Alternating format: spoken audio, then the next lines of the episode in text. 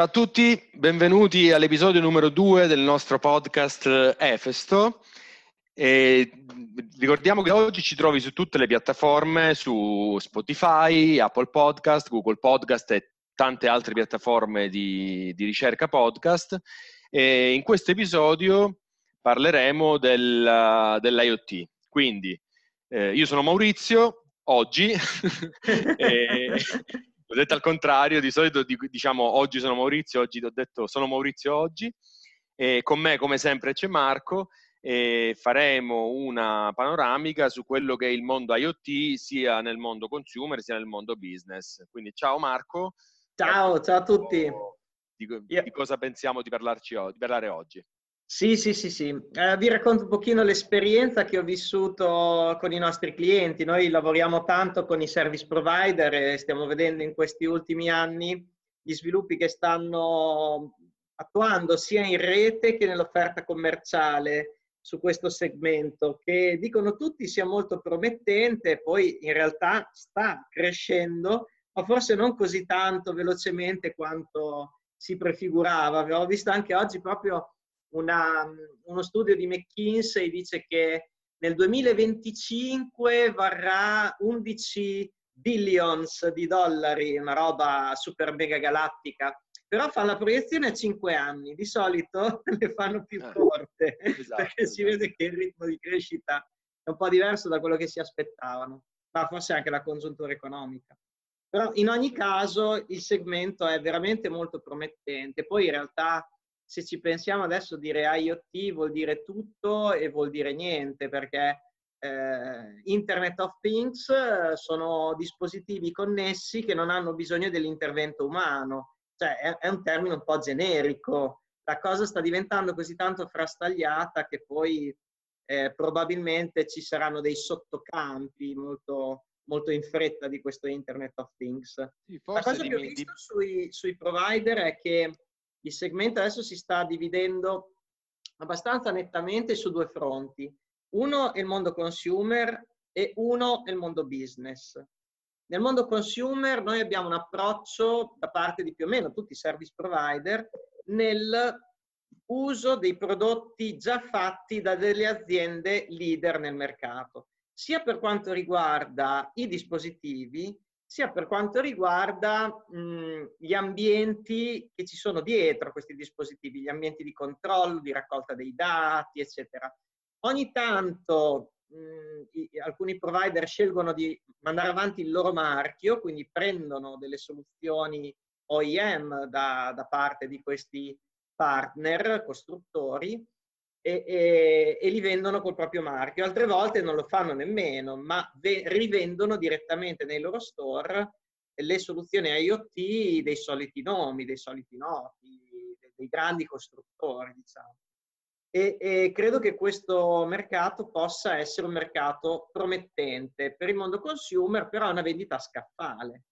Dall'altra parte, invece, noi vediamo mh, che nel mondo business si ragiona praticamente al contrario eh, in effetti noi non, non, riusciamo ancora a identificare un portafoglio che venga proposto alla, mh, all'area vendite eh, ben definito. Eh, tutte le volte che un commerciale, specialmente della diretta, va a trovare un cliente, gli propone genericamente dei servizi IoT eh, che vengono costruiti, diciamo, su misura attorno alle esigenze di questo cliente. Mi vengono in mente, che ne so, grandi progetti per fare eh, telemisure, i contatori, co- come faccio a rilegare queste soluzioni. Ho proprio seguito due progetti un paio di anni fa.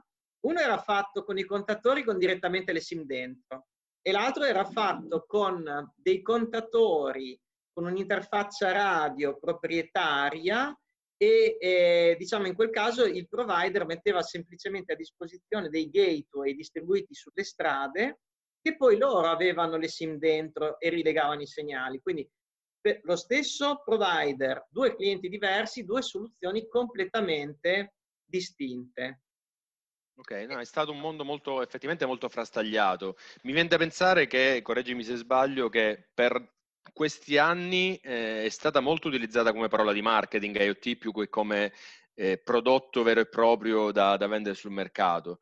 E mi è piaciuto molto quando hai parlato del concetto di automazione, perché eh, mi torna il fatto che possiamo parlare veramente di IoT, di Internet of Things, solo quando effettivamente riusciamo ad automatizzare dei processi e non semplicemente al concetto di accendere la luce col cellulare, come invece molti stanno, eh cioè molti immaginano che sia, cioè, volendo sì, è, è, anche quella un'applicazione, ma quello non è IoT, quello è un qualcosa che teoricamente potevamo fare già da tempo. Sì, e sì, quindi... un po' di domotica, così, sì, sì Esatto, cioè molti hanno visto la domotica come, cioè l'IoT come l'evoluzione della domotica, che ripeto, ci sta nel momento in cui pensiamo a un automatismo e a una gestione degli oggetti tramite internet, no? Internet of Things. Mi viene in mente che per esempio Cisco qualche, qualche anno fa aveva rilasciato un prodotto che si chiamava IOE, Internet of Everything, no? yes, per, yes, differenzi- yes. per, differenziarsi dal concetto di Internet of Things, per dire Internet di tutto,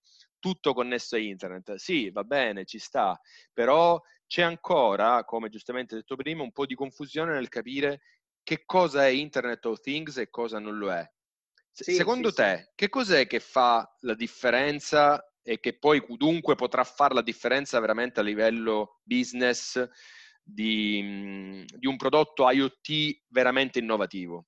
Sì, sì, sì, sono due gli aspetti nel mondo business che eh, interessano tanto. Uno è il governo dei dispositivi, perché quando hai una soluzione business molto distribuita hai centinaia, migliaia, decine di migliaia di dispositivi in campo, anche per eh, aziende non particolarmente grandi. Quindi prima di tutto devi governare la flotta, quindi operation, administration and maintenance dei tuoi prodotti. Devi pecciare i sistemi, devi aggiornarli, bisogna farlo eh, over the air, bisogna farlo su tutti contemporaneamente, eh, devi cambiare configurazioni, devi avere la capacità del governo, devi vedere quali eh, dispositivi sono in piedi, quali no, devi avere un provisioning automatico, semi-automatico e questo è un punto. E i provider stanno puntando tanto su quella parte lì perché i service provider che ti danno la connettività hanno proprio come possibile valore aggiunto il fatto che tu possa governare attraverso una loro piattaforma i tuoi dispositivi in campo tu governi la connessione verso questi dispositivi e quindi hai un portale per vedere come sta andando. La rete è buona, non è buona, il dispositivo è in piedi, lo vedo oppure non lo vedo. Questo è un punto eh, a favore, diciamo, dei provider di connettività. L'altra eh, parte invece, che è sempre un altro sistema di back-end, è la parte di eh, acquisizione, elaborazione e analytics dei dati che producono questi dispositivi, perché molto spesso, ad esempio, possono essere dispositivi di misura. Allora, nel momento in cui tu fai una misura o, ad esempio, con il video motion detection oppure eh, riconoscimento facciale, tutte quelle robe che vanno anche un po' di moda adesso, è molto importante avere dietro un sistema che ti colleziona tutti i dati, te li sa analizzare nel modo giusto e ti produce le metriche che ti servono. Quindi lì dietro c'è tutto un sistema di big data che è quello che crea il valore della soluzione che hai in campo o se non lo crea direttamente quello, te ne crea uno aggiuntivo. E quindi tu magari, che ne so, hai fatto sistemi semaforici, però in realtà riesci in qualche modo a misurare anche l'inquinamento nei semafori, negli incroci, le ottimizzi. Quindi se, se, lascio più verde quello lì, mi cala l'inquinamento di due punti percentuali, capito? Quindi è molto importante quella, quell'aspetto lì. I costruttori naturalmente cercano di darti sempre più spesso anche i portali per fare queste robe, però di solito sono più i public eh, cloud provider che ti danno questi ambienti, tipo Amazon, Microsoft, che ti danno dietro all'ambiente per rilegare i tuoi dispositivi IoT, per autenticarli, avere un protocollo di comunicazione standard, ti danno anche l'ambiente per collezionare i big data e per farci le analisi sopra. E in questo purtroppo i nostri eh, beneamati carrier rischiano di essere un po' tagliati fuori, perché nel momento in cui il, ehm, il vendor, diciamo, il cloud service provider ti dà una soluzione di questo tipo, e il provider di connettività ti dà solo la connettività con eventualmente il suo portale per governare eh, i dispositivi connessi, ma nulla di più. E quindi lì adesso bisogna vedere se eh, i carrier sapranno inventarsi come sistema integrator per le soluzioni IoT dei, dei propri clienti o se, come è, stato fino a poco tempo fa, veicoleranno soltanto la connettività. Adesso Vodafone a livello globale è, ho letto comunque uno dei player più importanti, quindi in realtà sta cercando e sta riuscendo ad imporsi eh, come provider anche di servizi dietro alla connettività che dà. Però non è detto che sia una partita facile.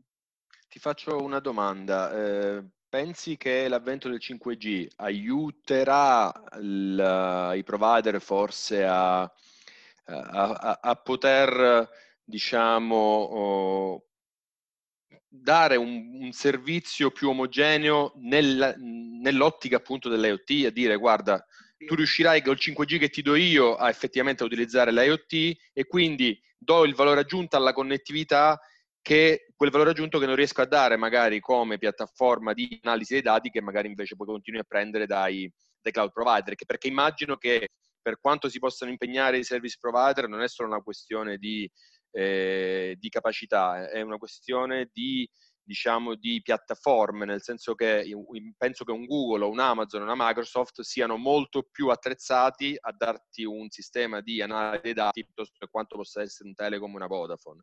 Allora, dico, al contrario, se penso invece al 5G come evoluzione della tecnologia di carrier, penso che possano essere loro a, dare, a portare questo valore aggiunto che oggi non c'è. Ecco, cosa cambierà col 5G?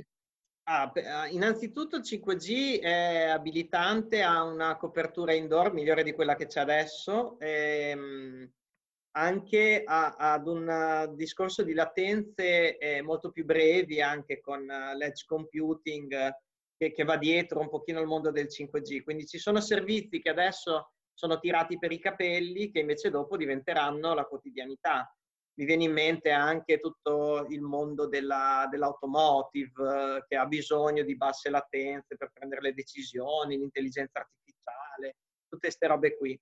E ehm, penso in realtà che eh, i provider furbi, e lo stanno già facendo, eh, faranno da system integrator, quindi prenderanno le soluzioni di Google, di Amazon, che se vogliamo dirla tutta, non sono semplici da utilizzare, cioè o che tu te le studi, ci sai lavorare per bene e allora le sfrutti come si deve, altrimenti tu, cliente finale, ti devi studiare la piattaforma del cloud provider, devi scegliere i dispositivi fisici, devi prendere dal carrier la connettività cercando di non sbagliare e quindi devi diventare una persona un po' tuttologa. Se invece i, i provider ti presentano una soluzione chiave in mano con i dispositivi che hanno già certificato loro e che comunque avranno sempre di più un mercato abbastanza standard, diciamo così, come interfacce, dispositivi, eccetera.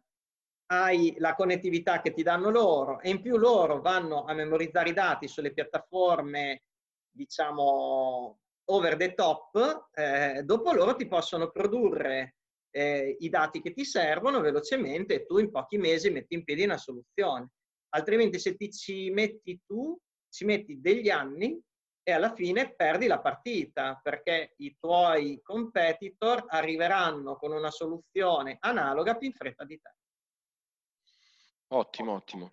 E ehm, se volessimo, giusto magari per sintetizzare anche quello che ci siamo detti, se volessimo eh, andare ad analizzare, a fare una, un elenco che non sarà ovviamente eh, mai completo di quelli che secondo te saranno i servizi IoT che più utilizzeremo da qui ai prossimi, non mi sento io di dire cinque anni, ma ti dico due anni. Se dovessi dare una, una classifica, secondo te, dei primi cinque servizi IoT che useremo da qui a cinque anni, quali metteresti? no, bisogna essere un po' veggenti, eh, in base anche diciamo, alle cose che capitano nel mondo. Comunque vedo che assolutamente sulla parte consumer funzionano molto bene i sistemi di localizzazione, i sistemi di sicurezza, intesa come antifurti, telecamere, domotica in generale, quelle cose lì. Smart home, diciamo. Sia... Oggi, oggi sì. domotica, domotica non, non, vende più, oggi vende smart home. È la stessa sì, cosa. Va bene, eh. smart home. Che, sì, che sì, era, era, una battuta, eh, Mi auguro che ci sia un incremento dei sistemi di mh, telemisura, sia nel mondo home che nel mondo business. Già vediamo un sacco di contatori ormai su tutta la telelettura, da quel punto di vista lì ci siamo già di più penso a un discorso di smart city più presente qui da noi, anche perché lo abbiamo già visto in Cina, chi di voi è stato in Cina ha visto che le smart city lì sono una realtà su decine di milioni di abitanti, quindi mi immagino che nell'immediato futuro sarà così anche per noi, per eh, diciamo, l'aiuto, quindi un discorso anche di eh, sicurezza per, per, la parte salute, eccetera, anche da, da, dal punto di vista proprio di sicurezza aiuta le forze dell'ordine. Quindi credo che sulla parte smart city si stia lavorando e che in Italia sarà, sarà sempre più presente anche a breve. Vedo che adesso si parte dal basso, stanno cablando la fibra in tutte le città. Poi dopo inizieranno ad attaccare qualcosa. dai, dai da far viaggiare su questa, su questa sì, quindi penso a quelle cose lì. Poi adesso purtroppo con il periodo che stiamo vivendo ci potrebbe essere un'esplosione di telemedicina. Mm. E su quella parte lì la misura a distanza dei parametri vitali potrebbe avere uno sbocco molto ampio. Già adesso se ne sta parlando, ma in realtà ho visto ancora poco implementato, però eh, monitorare anche persone anziane, persone a rischio come battito cardiaco, pressione sanguigna, valori di, del, dell'insulina, cioè eh, ci possono essere tantissimi parametri letti da remoto e eh, curve eh, misurate in tempo reale per tutto il giorno, non a campione come avviene adesso. Penso che lì ci sarà sicuramente una, un grande incremento, anche perché la parte healthcare, avendo un paese molto anziano, la farà da padrone sempre di più. Queste sono okay, un po' le cose che vedo io. Quindi sintetizzando, conferme giusto per, per, per, dire se quello che hai detto li abbiamo raccolti bene. Ho preso appunti, eh? vediamo se ho studiato. ho, ho, ho, scritto automotive, quindi guida autonoma e cose legate al mondo del, dell'automobile, eh, domotica o smart home, eh, telemisura, smart city, eh, che immagino riguardi anche il concetto della gestione del traffico, come dicevi tu prima, sì, sì, semafori sì, intelligenti, parcheggi o cose di questo tipo, e, e, poi healthcare come telemedicina. Direi che sì, cioè, sono eh, dei progetti abbastanza interessanti, delle applicazioni abbastanza interessanti che effettivamente, sai, sembrano quelle applicazioni che vedevamo nei film di fantascienza ne, neanche troppo tempo fa e li vedevamo come cose di un futuro futuribile di chissà quanti anni a venire, invece forse dai, forse stavolta ci siamo, anche se è rallentato come dicevi prima, può darsi che ci stiamo avvicinando a qualcosa di questo tipo. Eh, sì. Eh, poi lascerei un po' aperta la, la, domanda anche a chi ci ascolta, magari se eh, ci, ci, ci, voglio suggerire qualche, qualche altra idea dal punto di vista dell'IoT, quale secondo voi, oltre a queste che abbiamo raccontato, potrebbero essere delle applicazioni che eh, cambieranno il nostro modo di vivere, come, come potranno essere alcune di queste.